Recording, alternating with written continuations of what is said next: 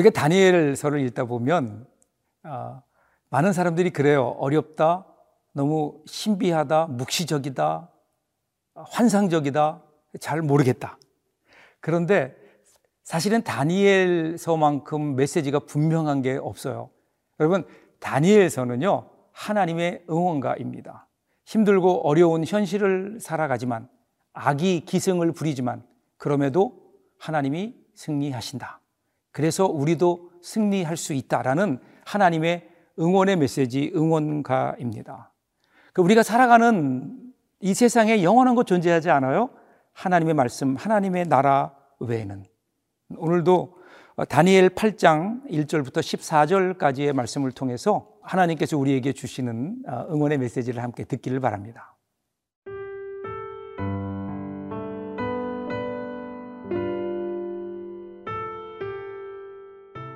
다니엘 8장 1절에서 14절 말씀입니다.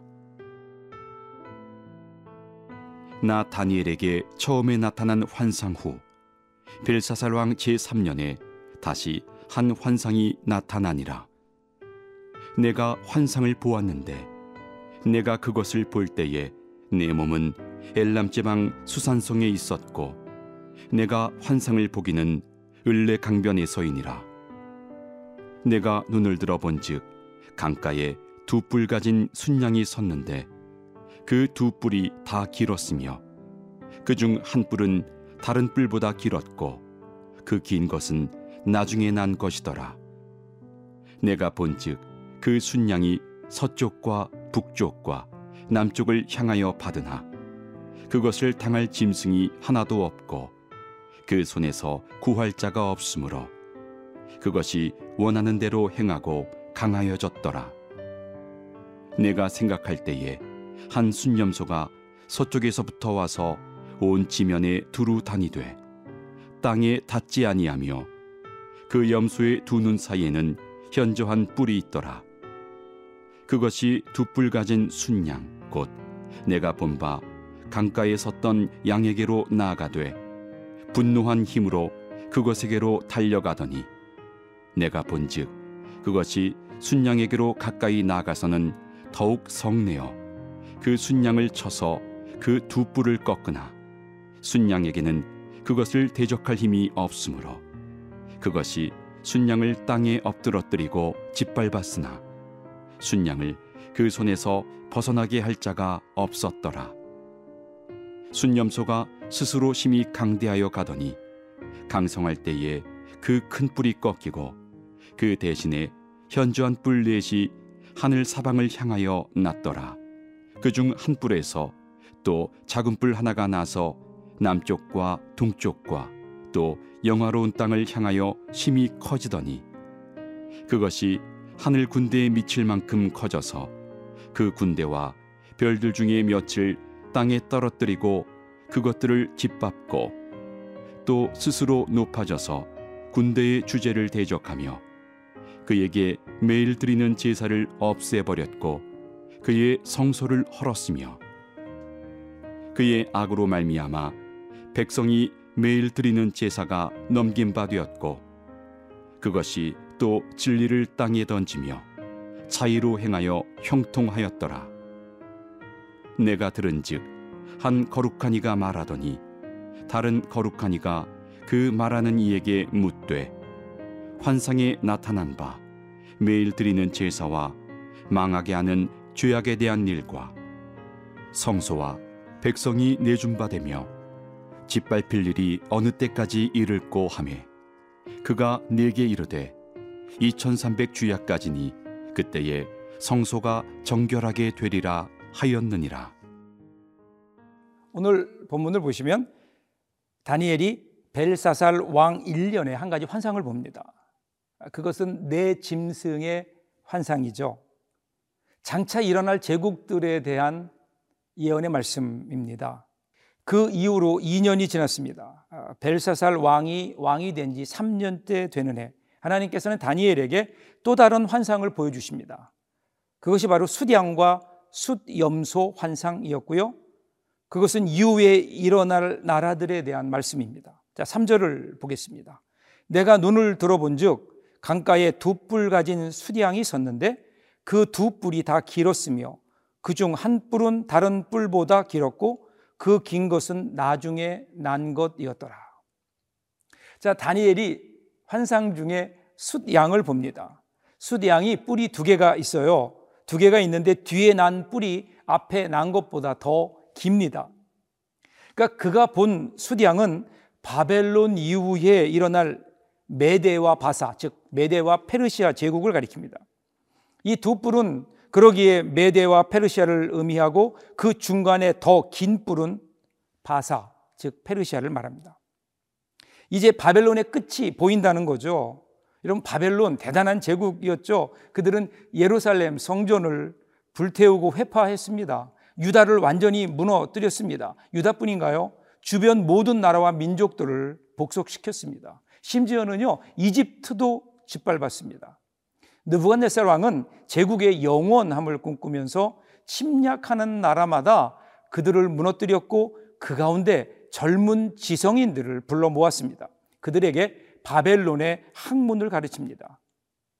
그러면서 그는 아마 영원한 바벨론을 꿈꾸었을 겁니다. 그렇지만 바벨론 제국도 영원하지 못합니다. 페르시아에 의해서 망하게 되죠. 여러분 인간이 세운 나라가 아무리 위대하다 하더라도 하나님의 손 안에서는 영원하지 않는 겁니다. 바벨론의 뒤를 이어 나타난 페르시아, 즉 수디앙의 권세 이것도 강력했죠. 그래도 그 나라도 영원하지 못합니다. 페르시아는요 헬라의 알렉산더에 의해서 파멸을 맞이합니다. 5절 보세요. 내가 생각할 때에 한 수렴소가 서쪽에서부터 와서 온 지면에 두루 다니되 땅에 닿지 아니하며 그 염소의 두 눈 사이에는 현저한 뿔이 있더라. 서쪽에서 일어나는 수렴소, 이거는 알렉산더, 즉 그리스 제국입니다. 알렉산더는 거의 뭐 전쟁의 신과 같은 존재였죠. 마케도니아라는 작은 나라에서 일어났지만 결국 거대한 제국 페르시아를 멸망시킵니다. 그리고 그는 인도까지 뻗어 나갑니다. 그가 젊은 나이 33살에 죽을 때까지 전쟁을 쉰 적이 없고요. 그는 역사상 가장 넓은 영토를 가진 사람이 되죠. 그는 아리스토텔레스에게 배운 그리스 철학을 바탕으로 지성과 용맹을 겸비했던 절대 강자였습니다. 그래서 그는 가는 곳마다 그냥 무력으로만 점령한 것이 아니라 자신의 이름을 딴 알렉산드리아라는 도시들을 만들어 갑니다. 이집트를 정복했을 때는요, 그곳에 도서관까지 만들었습니다. 그렇지만 그는 결국 그가 가장 강성했을 때 그는 세상을 떠나게 되죠. 그리고 나서 사후에 네 갈래로 나누어지게 됩니다. 8절을 보세요. 수렴소가 스스로 심히 강대하여 가더니 강성할 때에 그 큰 뿔이 꺾이고 그 대신에 현저한 뿔 넷이 하늘 사방을 향하여 났더라. 그 나라가 강성할 때요, 뿔이 꺾였습니다. 세상 모든 사람들이 알렉산더의 세상이 도래했다고 생각했을 그때 그는 죽고 나라는 네 갈래로 나누어지게 되죠. 그의 부하 중에 프톨레마이오스와 셀레우코스 어, 이두 사람이 첫 번째 자리와 두 번째 자리를 놓고 싸웁니다. 그리고 이 둘이요 팔레스타인의 주인이 되기 위해서 큰 싸움을 벌이죠.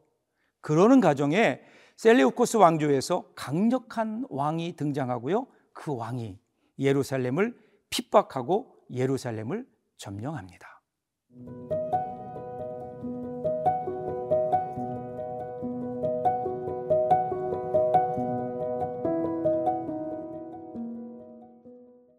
자, 예루살렘을 핍박하고 점령했던 그 왕, 아, 구절에 나와 있습니다. 구절을 보십시오. 그 중 한 뿔에서 또 작은 뿔 하나가 나서 남쪽과 동쪽과 또 영화로운 땅을 향하여 힘이 커지더니 여기 보면 영화로운 땅이 나오는데요. 영화로운 땅이 바로 예루살렘입니다. 그러니까 셀레우코스 왕조에서 한 작은 뿔이 일어나는데 그 왕의 이름이 안티오쿠스 에피파네스입니다. 이 안티오코스 에피파네스는요, 그리스 문화를 전파하는 사명감을 가지고 있어요. 그래서 그는 예루살렘 성전을 점령한 후에 그곳에 제우스 신상을 세웁니다. 그리고 거기에서 제우스에게 제사를 드리는 망령된 일을 하죠. 성전 재단에서 돼지를 잡고 돼지 피를 뿌립니다. 여호와의 제사를 폐해 버립니다. 예루살렘 성에서 제사를 폐해 버린 거죠. 그리고 유대인들에게 가장 혹독한 핍박을 가하기 시작합니다. 이것이 기원전 167년에 일어난 일입니다. 이 사건을 다니엘은 이렇게 예언합니다. 11절과 12절입니다.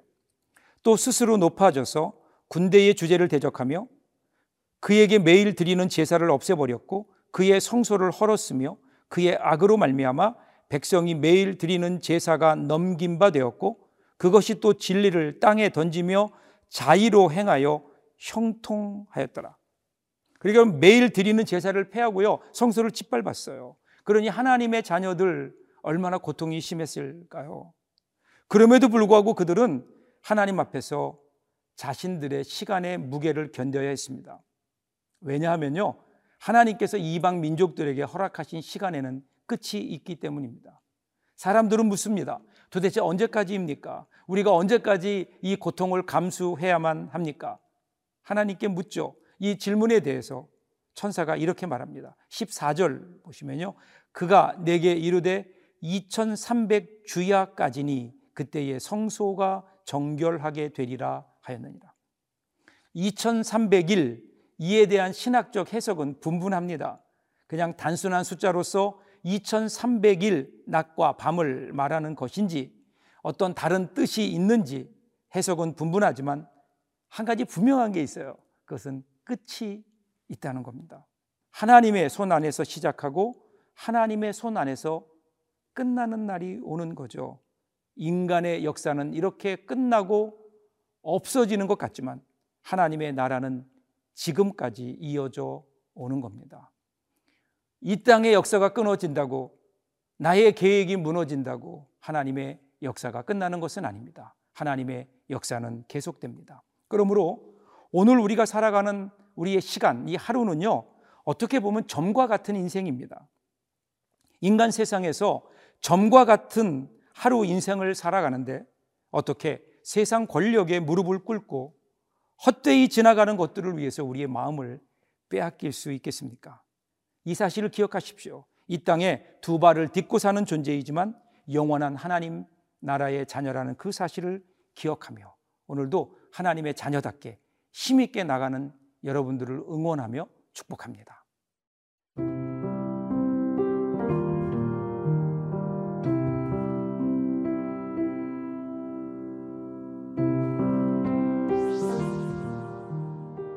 우리의 목자 되시는 하나님, 일상 속에서 가쁜 숨을 내쉬기에도 급급했던 저희에게 하늘나라를 생각하게 해주셔서 감사합니다.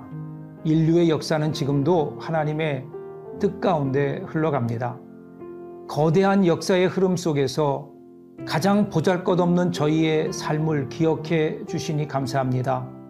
바벨론 포로로 살아가던 다니엘에게 관심을 가지시고 사랑하셔서 그를 주님의 역사를 위하여 귀하게 사용해 주셨듯이 저희의 오늘의 삶이 하나님의 역사하심을 담아내는 그릇임을 잊지 않고 오늘이라는 소중한 벽돌을 쌓아가게 하옵소서. 이 땅에 하루하루를 소중히 여기신 우리 예수님의 이름으로 기도하옵나이다. 아멘.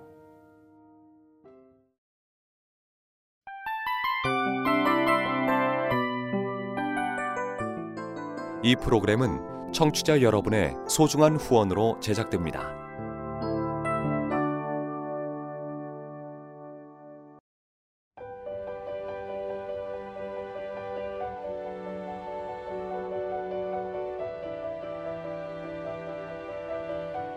세상에는 수많은 교회들이 있지만 더 깊이 있는 말씀 강해를 찾기 위해 크기로만 교회를 선정하지 않습니다. 보다 좋은 영적 콘텐츠를 더 많이 나누기 위해 방송비를 받지 않습니다. 1년 365일 복음만 전하고 싶어서 우리는 광고를 하지 않습니다. 온누리의 복음을 땅끝까지 CGN TV와 함께 땅끝 성교사가 되주세요.